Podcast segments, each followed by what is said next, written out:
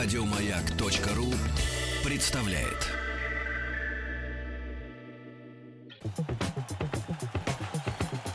Радиостанция «Маяк». Федерация хоккея России. И Лига легенд представляют. История красной машины. 70-летию отечественного хоккея. Здравствуйте, дорогие друзья! В студии Виктория Колосова. По традиции рядом со мной Всеволод Владимирович Кукушкин, журналист, писатель, советник Международной Федерации хоккея. Всеволод Владимирович, здравствуйте! Добрый день! И, как обычно, у нас очень дорогой гость в гостях. Юрий Иванович Блинов, олимпийский чемпион, чемпион мира. Сейчас будем а, его пытать, а, что он помнит о своей карьере хоккейной. Здравствуйте, ну, Здравствуйте. Ну. Знаете, Всеволод Владимирович, зачастую хоккеисты помнят а, гораздо меньше, чем вы рассказываете давайте. Сейчас мы попросим, и воспоминания пойдут. Дело в том, что Юрий Иванович был любимым футболистом в какой-то момент для Всеволода Михайловича Боброва. Он несостоявшийся футболист. Вот почему не состоялся футболист Блинов, Юрий Иванович? И почему перешел в хоккей в итоге? Ну, если откровенно, то я состоявшийся футболист. Вот я хотела сделать эту правку для Всеволода Владимировича. У меня в маленьком возрасте тренерами были Алексей Григорьевич Гринин, Николай Герасимович Шкатулов, Иван Павлович Помарев. Они мне были не только тренерами, они мне были отцами. Это те люди, которые вложили то, что не каждый тренер это сделает. Со мной очень много занимались. Это великие люди. Я им очень благодарен. Я играл в футбол сначала. Вы же записались, по-моему, в школу ФШМ Гбецкого, да, тогда нет, это было? Нет? Я, а как была история? Нет, это Константин Иванович приехал к нам в Люблино на у отца голуби были у моего. Константин Иванович ну, любил голубей. И мой отец тоже. Но он к нему приехал за голубями. Я, откровенно говоря, я еще ну, пацан был. А в это время приехал Всеволод Михайлович посмотреть, как мы живем. Семь человек в семиметровой квартире. У меня было три брата, сестра и я, самый последний. Мама и отец. Но ну, а когда Всеволод Михайлович увидел Константина Ивановича, он говорит, ты за Юркой бегаешь? Ну, за мной там Анатолий Исаев такой был футболист, олимпийский чемпион в Мельбурне. Он мне рассказал, как они за мной решили, ну, меня хотели и «Динамо» забрать себе, и это. А Всеволод Михайлович, он очень человек порядочный. Он подумал, что это правда. Он ему говорит, ты за Юрку приехал? Он говорит, Сева. Я говорю, с голубями к отцу приехал. Ну, посмотрел там. А где, говорит, Юрка, это вон за печкой. Ну, вот Михайлович меня, как говорится, чтоб я верил в меня, мне мало еще лет было, он меня взял на сборы в Архангельское, чтоб я там кушал, питался. Ну, ну, откровенно говоря, у нас-то не было. После войны это тяжело было так. И я был в Архангельском жил, ну, в школу, будем так откровенно, я, ну, после только игры, если отпускали домой меня, то я в школу ходил, а так все время на сборах и тренировке. Тренировался я в 7 часов утра, это люди, которые на данном этапе сейчас я этого не вижу. Угу. Преданы были, любили да. свое дело. И они приходили, чтобы меня тренировать, я просто сам удивлялся. А то, что я не стал в футбол играть, это уже мне было около 16 лет там. У нас игра была через день с «Динамо», с командой «Динамо Москва». А Константин Борисович Локтев попросил меня, говорит, Юра, поедем сыграешь в хоккей. Я, Константин Борисович, а я не катался. Он говорит, ну поедем, с Спартаком играю. А вы стояли на коньках? Нет. Ну, я, по мне это без разницы все равно. Я был готов вообще. Физически очень хорошо был подготовлен. Но со взрослыми людьми, когда играешь, естественно, и смотришь на них, естественно, что-то надо подчеркнуть у одного человека, у другого. Это много есть очень великих людей, которых я уважаю, сильно уважаю.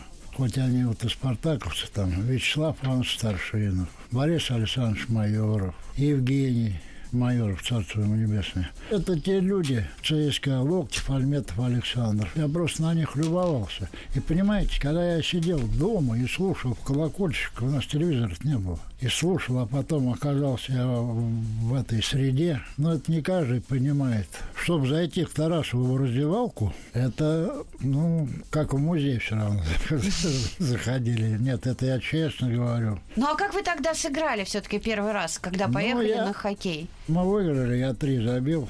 Я говорю, я закончил. Я говорю, мышцы другие, а то я говорю, мне игра, я говорю, Всеволод Михайлович, если увидит, я говорю, мне плохо будет.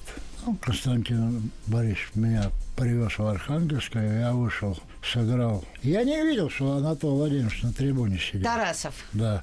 Я при меня Александр Давлетович коньки, там я его форму одел, вышел, сыграл. Сыграл я нормально. А потом за дубль еще сыграл. И два забил. Меня за 15 минут он заменил сразу. И завтра будешь играть. Я вышел на разминку. Представляете, 54 тысячи для молодого человека так Зрителей. излюблено. Я посмотрел на трибуну, смотрю, сестра сидит, отец, два брата. Но маме я сказал, если ты придешь, я тогда вообще не выйду ее. Почему? Чтобы не волновалась? Ну, как-то, да. Она, ну, она и не смотрела, она вокруг дома там ходила все время. Ну, после игры нас отпустил Всеволод Михайлович. А на, на следующий день меня приехали люди и министр обороны А. на прием. А сколько вам лет тогда было? Ну, где-то 16 с чем-то. Не испугалась мама отправлять сына к министру А обороны чё- на а прием? чё ей- А что бояться-то было? Ну, мало ли. А ее не было дома, отец был дома. Я говорю, не, я говорю, не открывай дверь. А, Он говорит, я тебе не открою. Ну, приехали, сидит Анатолий Владимирович. У министра обороны. Да, я говорю, здравствуй, Анатолий Владимирович. Я говорю, разрешите войти? Проходи. Ну, я вошел. Ну, начали с того, что он, во что будешь играть? Я говорю, футбол. Он говорит, хоккей. Я говорю, футбол. Ну, в общем, Вы еще и перечили министра обороны? Не министр, а Анатолий А, Владимирович. Тарасов. Это, это я еще не понимал ничего. Кто передо мной? Пожалуйста. Да, все, Владимир. Ну, во-первых, я должен сразу сказать, что Юрий Иванович чем-то напоминал Боброва, а Боброва называли гений координации. У Юрия Ивановича вот эта вот координированность движений, она и помогла ему стать и на коньке легко, и с клюшкой обращаться, потому что вот это вот понимание своего тела, вернее, не то, что понимание, это на подсознании идет. Вот это вот у него качество было. А дальше он просто не знал того, что заходишь в кабинет начальника со своим мнением, а выходишь С с мнением с начальника. мнением начальника. А вот он пошел и, значит, еще в силу того, что молодой был, неопытный, поэтому позволял себе. А как же вы позволили себя переубедить, что все-таки не как- футбол, а а- хоккей? а Как это стоит министр обороны, я, я, я, я форму такой не видел ни разу. И Анатолий Владимирович, я- ему вообще никто не перечил никогда. А я-то думаю, Всеволод Михайлович не такой человек был, как Анатолий. Это- Помягче. Это, это очень был строгий. И когда начали уже непосредственно ходить на тренировки хоккейные, вот здесь часто жалели, что все-таки не футбол выбрали, или наоборот? Вы знаете, ну, сначала это было, конечно, мне тяжело, так я переживал в душе. Я никому ничего не говорил. А футбольная команда на тренировку шла, они в русский мяч играли. И Всеволод Михайлович говорит, Юра, что ж ты сделал-то? Я говорю, Всеволод Михайлович, я говорю, я вам потом все объясню. Ну, Тарас меня отпустил, ну, иди, говорит, покрути футболистов. Ну, русский мяч я, я мог, ну, я хорошо катался, конечно, но по мячу-то бить не умел, так обводил. Ворота Володя Федотова поставили царство небесное. Я как замахнулся, а он вытянул свою паузу еще делал, он тя- тянется, тянется. У него ноги вперед, как он дался. Ну, я за- за- засмеялся. Мне сейчас говорит, Юра, иди переодевайся, лучше так посмотри, а подожди меня.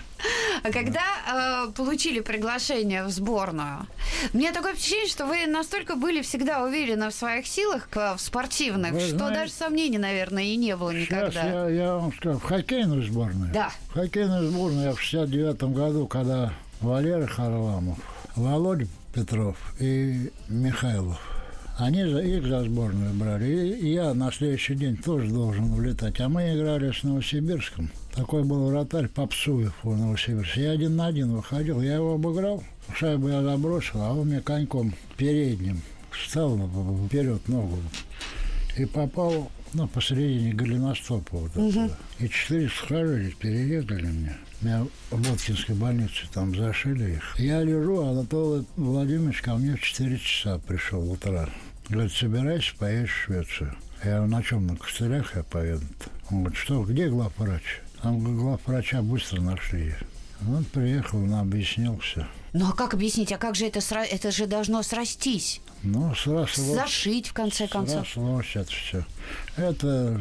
Вы на уколах выступали? тогда? Нет, на каких уколах я не поехал никуда. Нет, он не поехал. А-а-а. Дело в том, что тут уже ничего невозможно сделать. Это уже ну, как? природа. Это, понимаете, это когда тянут эти сухожилия. Ну, это да. Их четыре человека тянули. Внизу держат, а сверху тянут. Ты вот таким вот маленьким становишься сама. Ну, Юрий Иванович, а вы были любимчиком у Тарасова?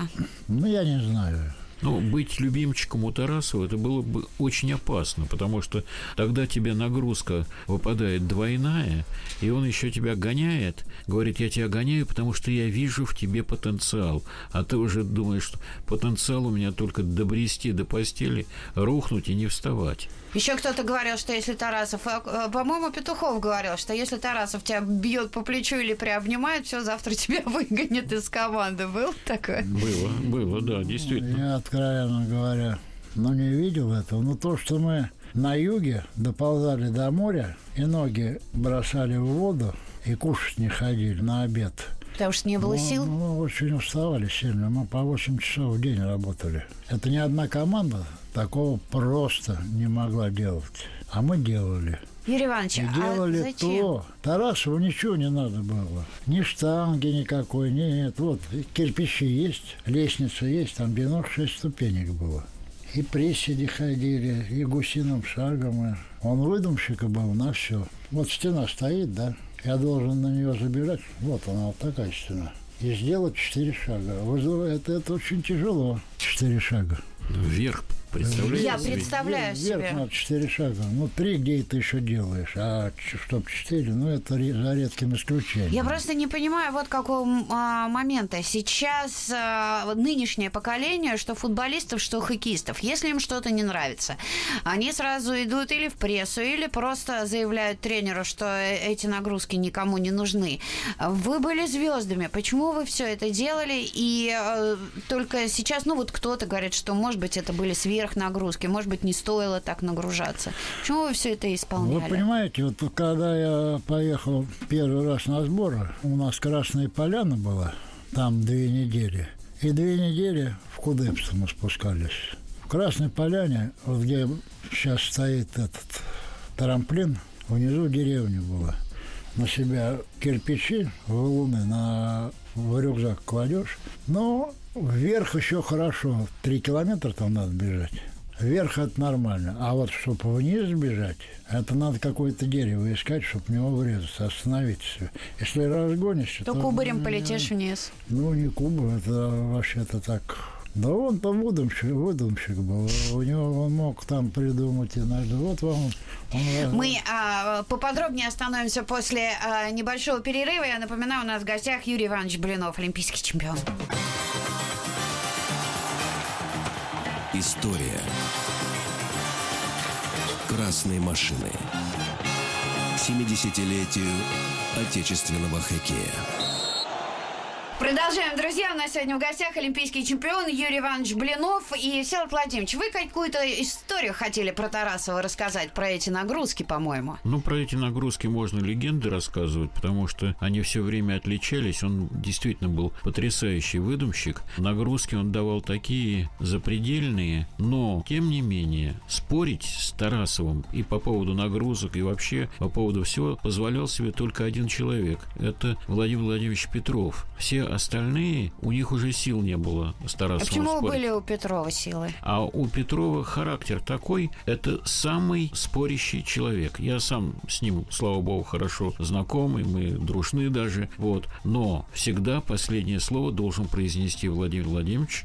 Больше того, он безапелляционен, он все знает. И с Тарасовым была знаменитая история, я не помню, знаешь ты, Юр, или нет, когда Тарасов, он же ложился спать в 8 вечера, просыпался в 4 утра и на сборе заводил свою «Волгу». И из Швеции ему привезли специальное устройство для подогрева масла в двигателе. И в 4 утра он спокойно выходил, прогревал «Волгу» свою, шум, конечно, под окнами, и вся команда не спала. Но это устройство работало от сети. Поэтому однажды вечером, вечерняя прогулка в 10 вечера, Володя Петров увидел это дело, прошел мимо машины и выдернул провода. Утром выходит Анатолий Владимирович. 4 утра садится в машину, поворачивает ключ, а там стартер, а мороз-то был крепкий, машина замерзла. И вот он, значит, был дико возмущен, кто это сделал.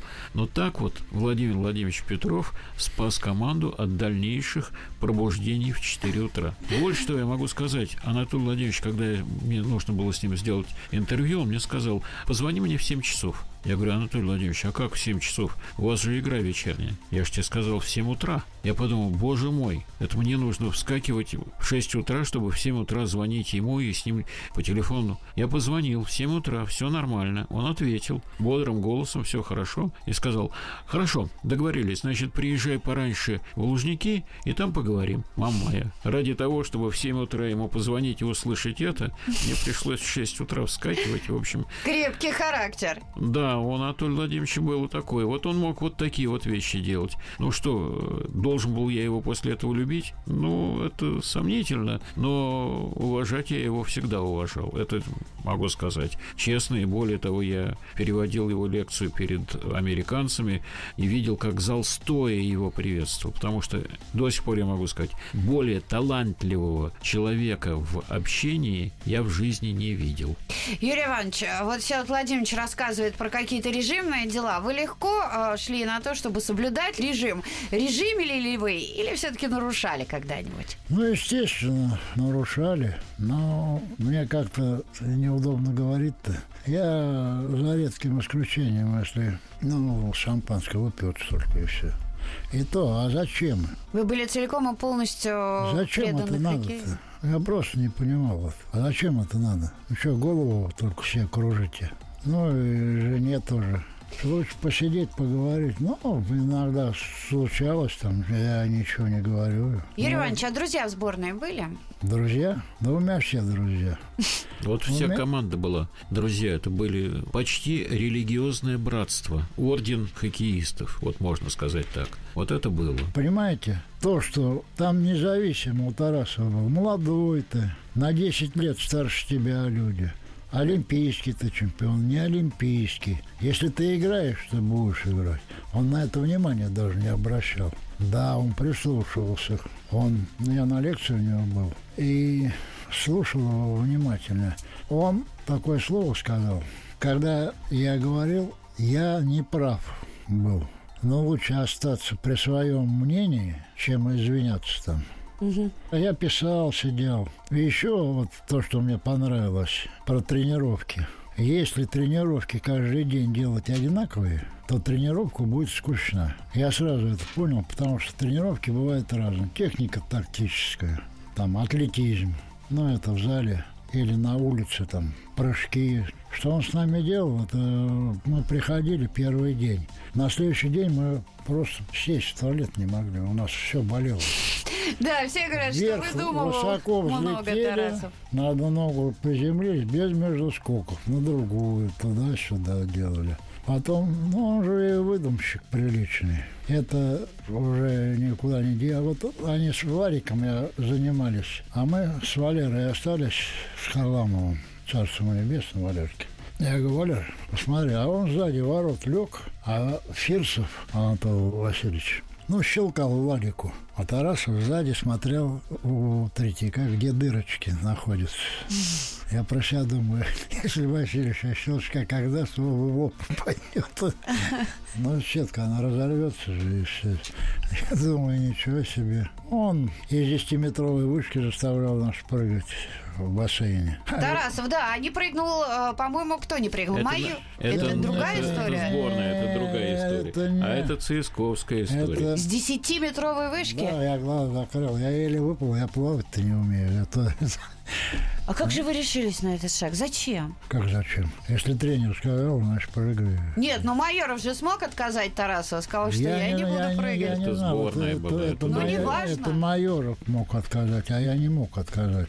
Ему Александр Павлович Рагулин говорит, Антон Иванович, надо пример показать. Мы-то солдатиками прыгали, а он залез, а он грузный же.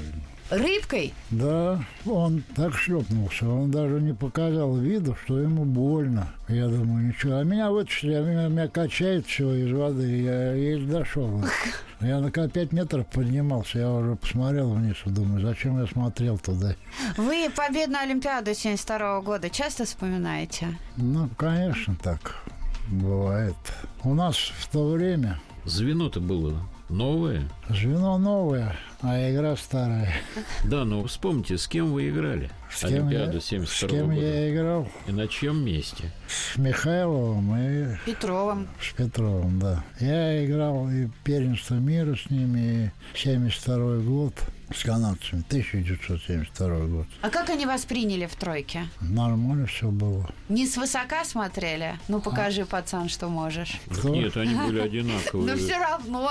Пацан, я воспитанник ЦСКА с маленького возраста. Не было такого, не говорили а так. они воспитанники не ЦСКА, А, это Петров важно. из крылышек пришел. а Михайлов из Локомотива. А вот вы, все, Владимир, все время мне говорите, нету там, не было никакой дедовщины. А здесь, смотрите, оказывается, Нет. вот, кто армеец, кто крылья, кто Да на кого нет, свысока нет, смотрит. Нет, не вы о было. чем вы говорите? Владимир Владимирович Петров, вот я играл с ним, но я считаю, что он самый сильнейший центральный нападающий. А ведь и были и Альметовы, и Витя Жлуктов, И и, Старшинов.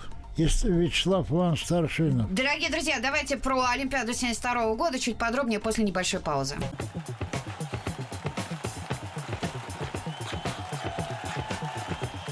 Радиостанция «Маяк»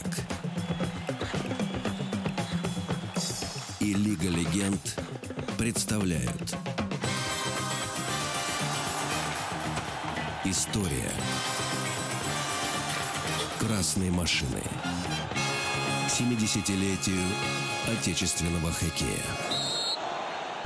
Продолжаем. Мы остановились на Олимпийских играх 72 года. И Юрий Иванович Блинов у нас в гостях, олимпийский чемпион как раз 72 года.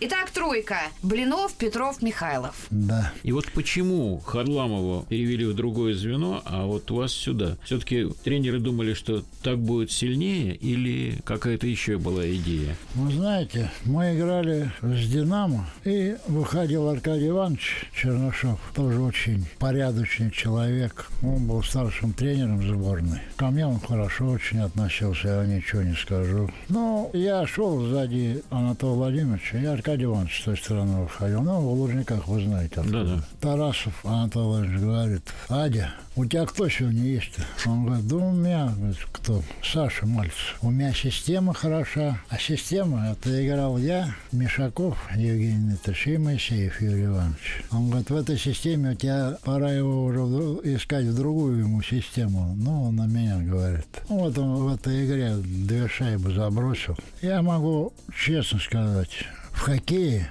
если ты не будешь играть с партнерами, во-первых, я вместо Валеры играл, я не стал ничего выдумывать.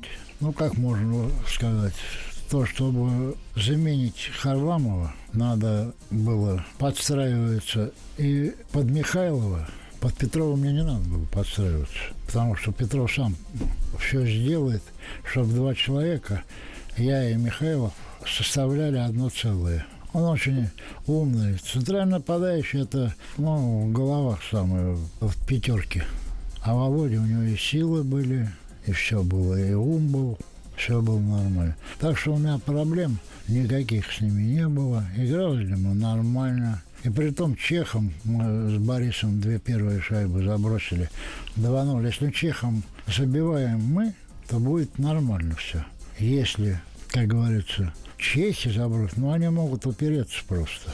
Я читал книгу Розанов, как сейчас написал. Да. Да, ну, ну, написал он там в плане того, что как создать суперзвено. Ну, про это не надо, наверное, говорить. Почему не Ну, а надо? почему не надо? Ну, Розаков. Супер, это я прочитал книгу за одну ночь. Суперзвено он хотел сделать Михайлов, Валера Харламов, Фирсов и Викулов.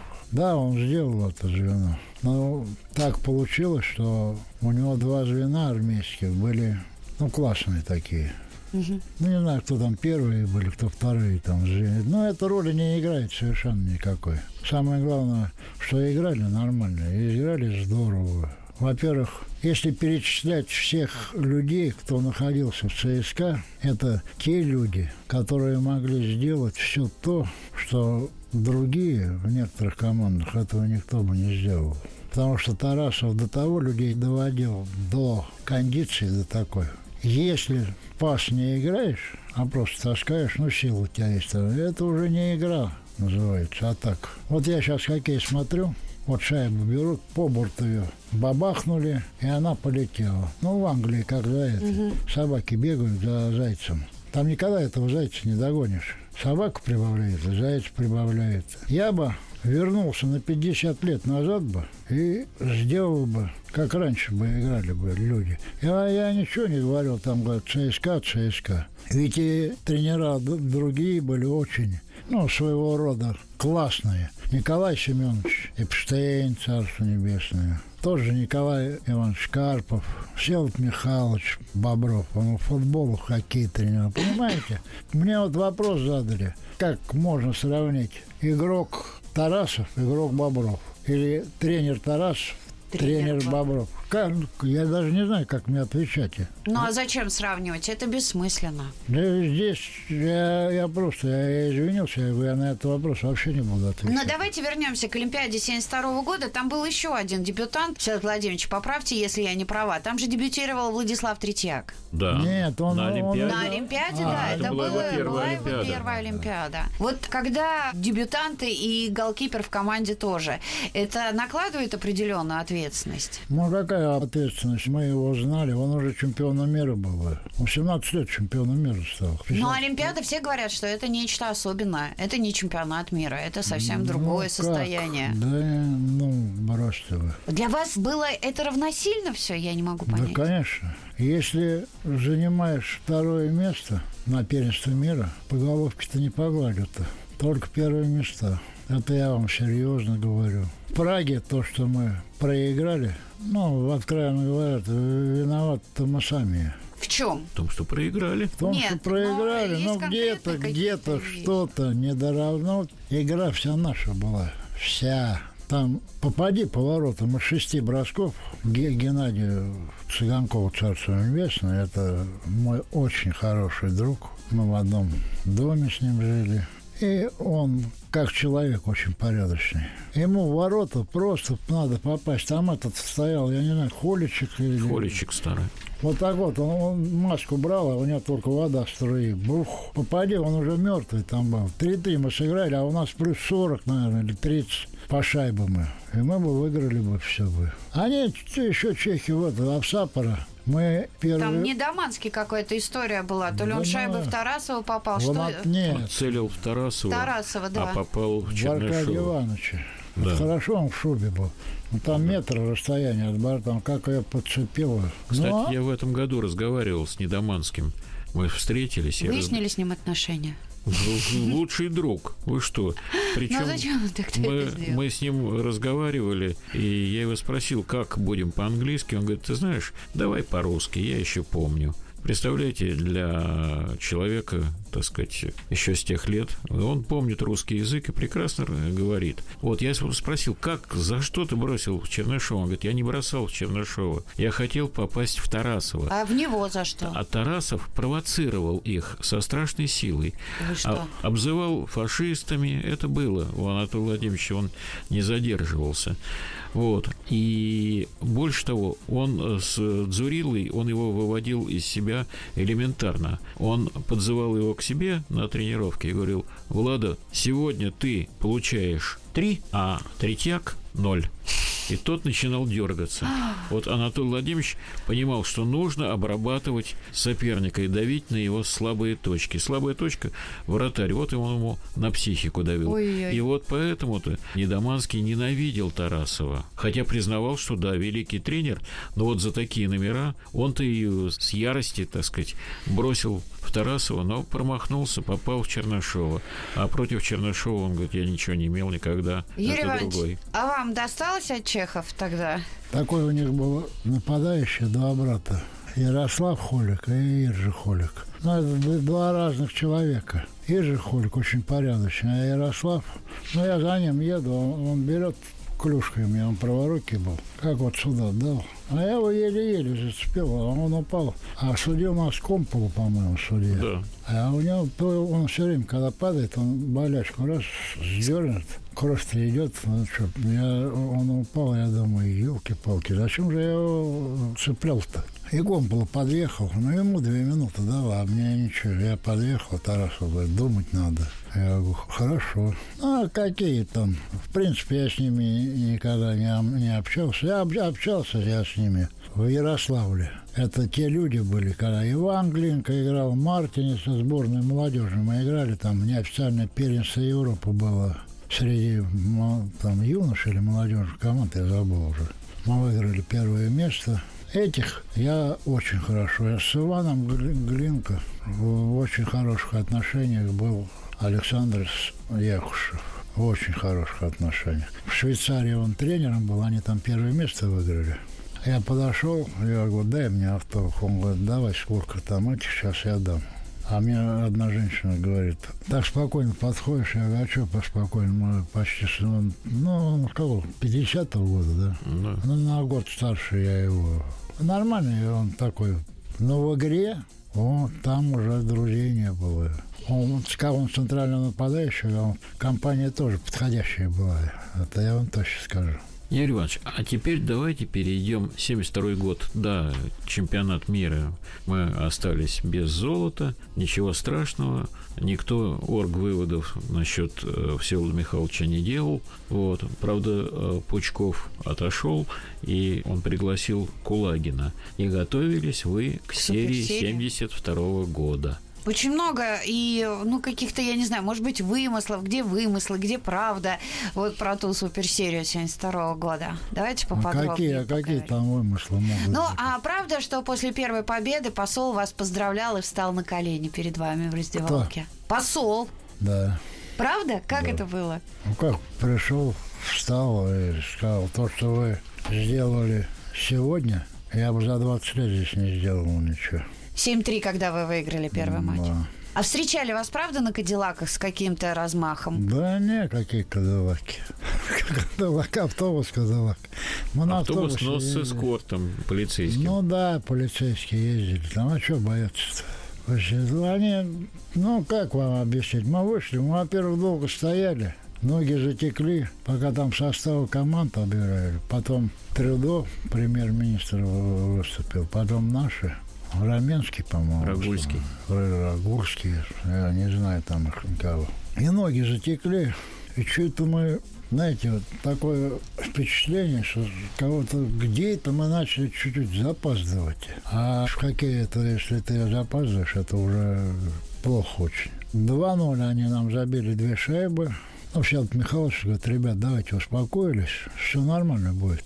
Ну и там Володя Петров сказал, давай, прибавили, начали. И потом к минуте седьмой, шестой, так, я смотрю, они чуть ножки у них стали так вилять. Ну, здесь Зимин забивает 2-1, становится счет. Потом вторую шайбу Борис, Борис, по-моему, забил. Да. Два в один мы вышли с Борисом, с Михайловым. Между ног попал вратарю. Два-два. Потом Валера забивает третью шайбу Харламов. По-моему, четвертую забивает Валера. Ну и понеслась там уже. И закончилось все со счетом 7-3. После небольшой паузы мы продолжим. История красной машины. К 70-летию отечественного хоккея.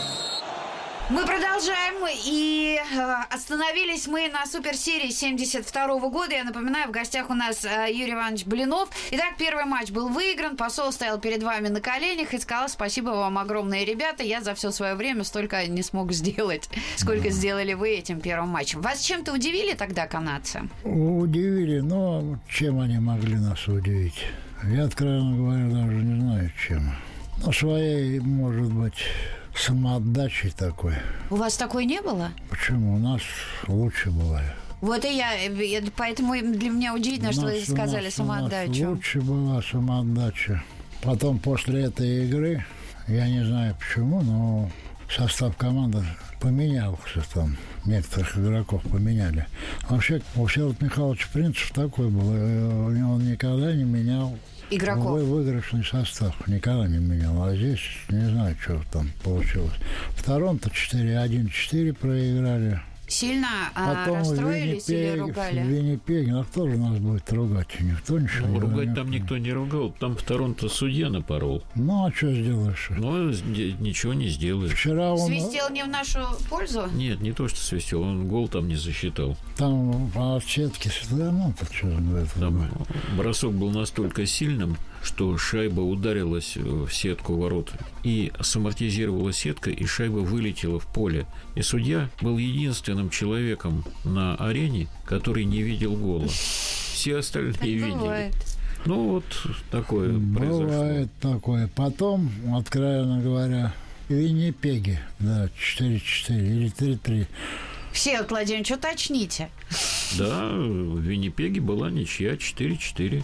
Там очень звено. Лебедев, Онищин, Блинов хорошо сыграла. Очень хорошо. А по-моему, в Ванкувере.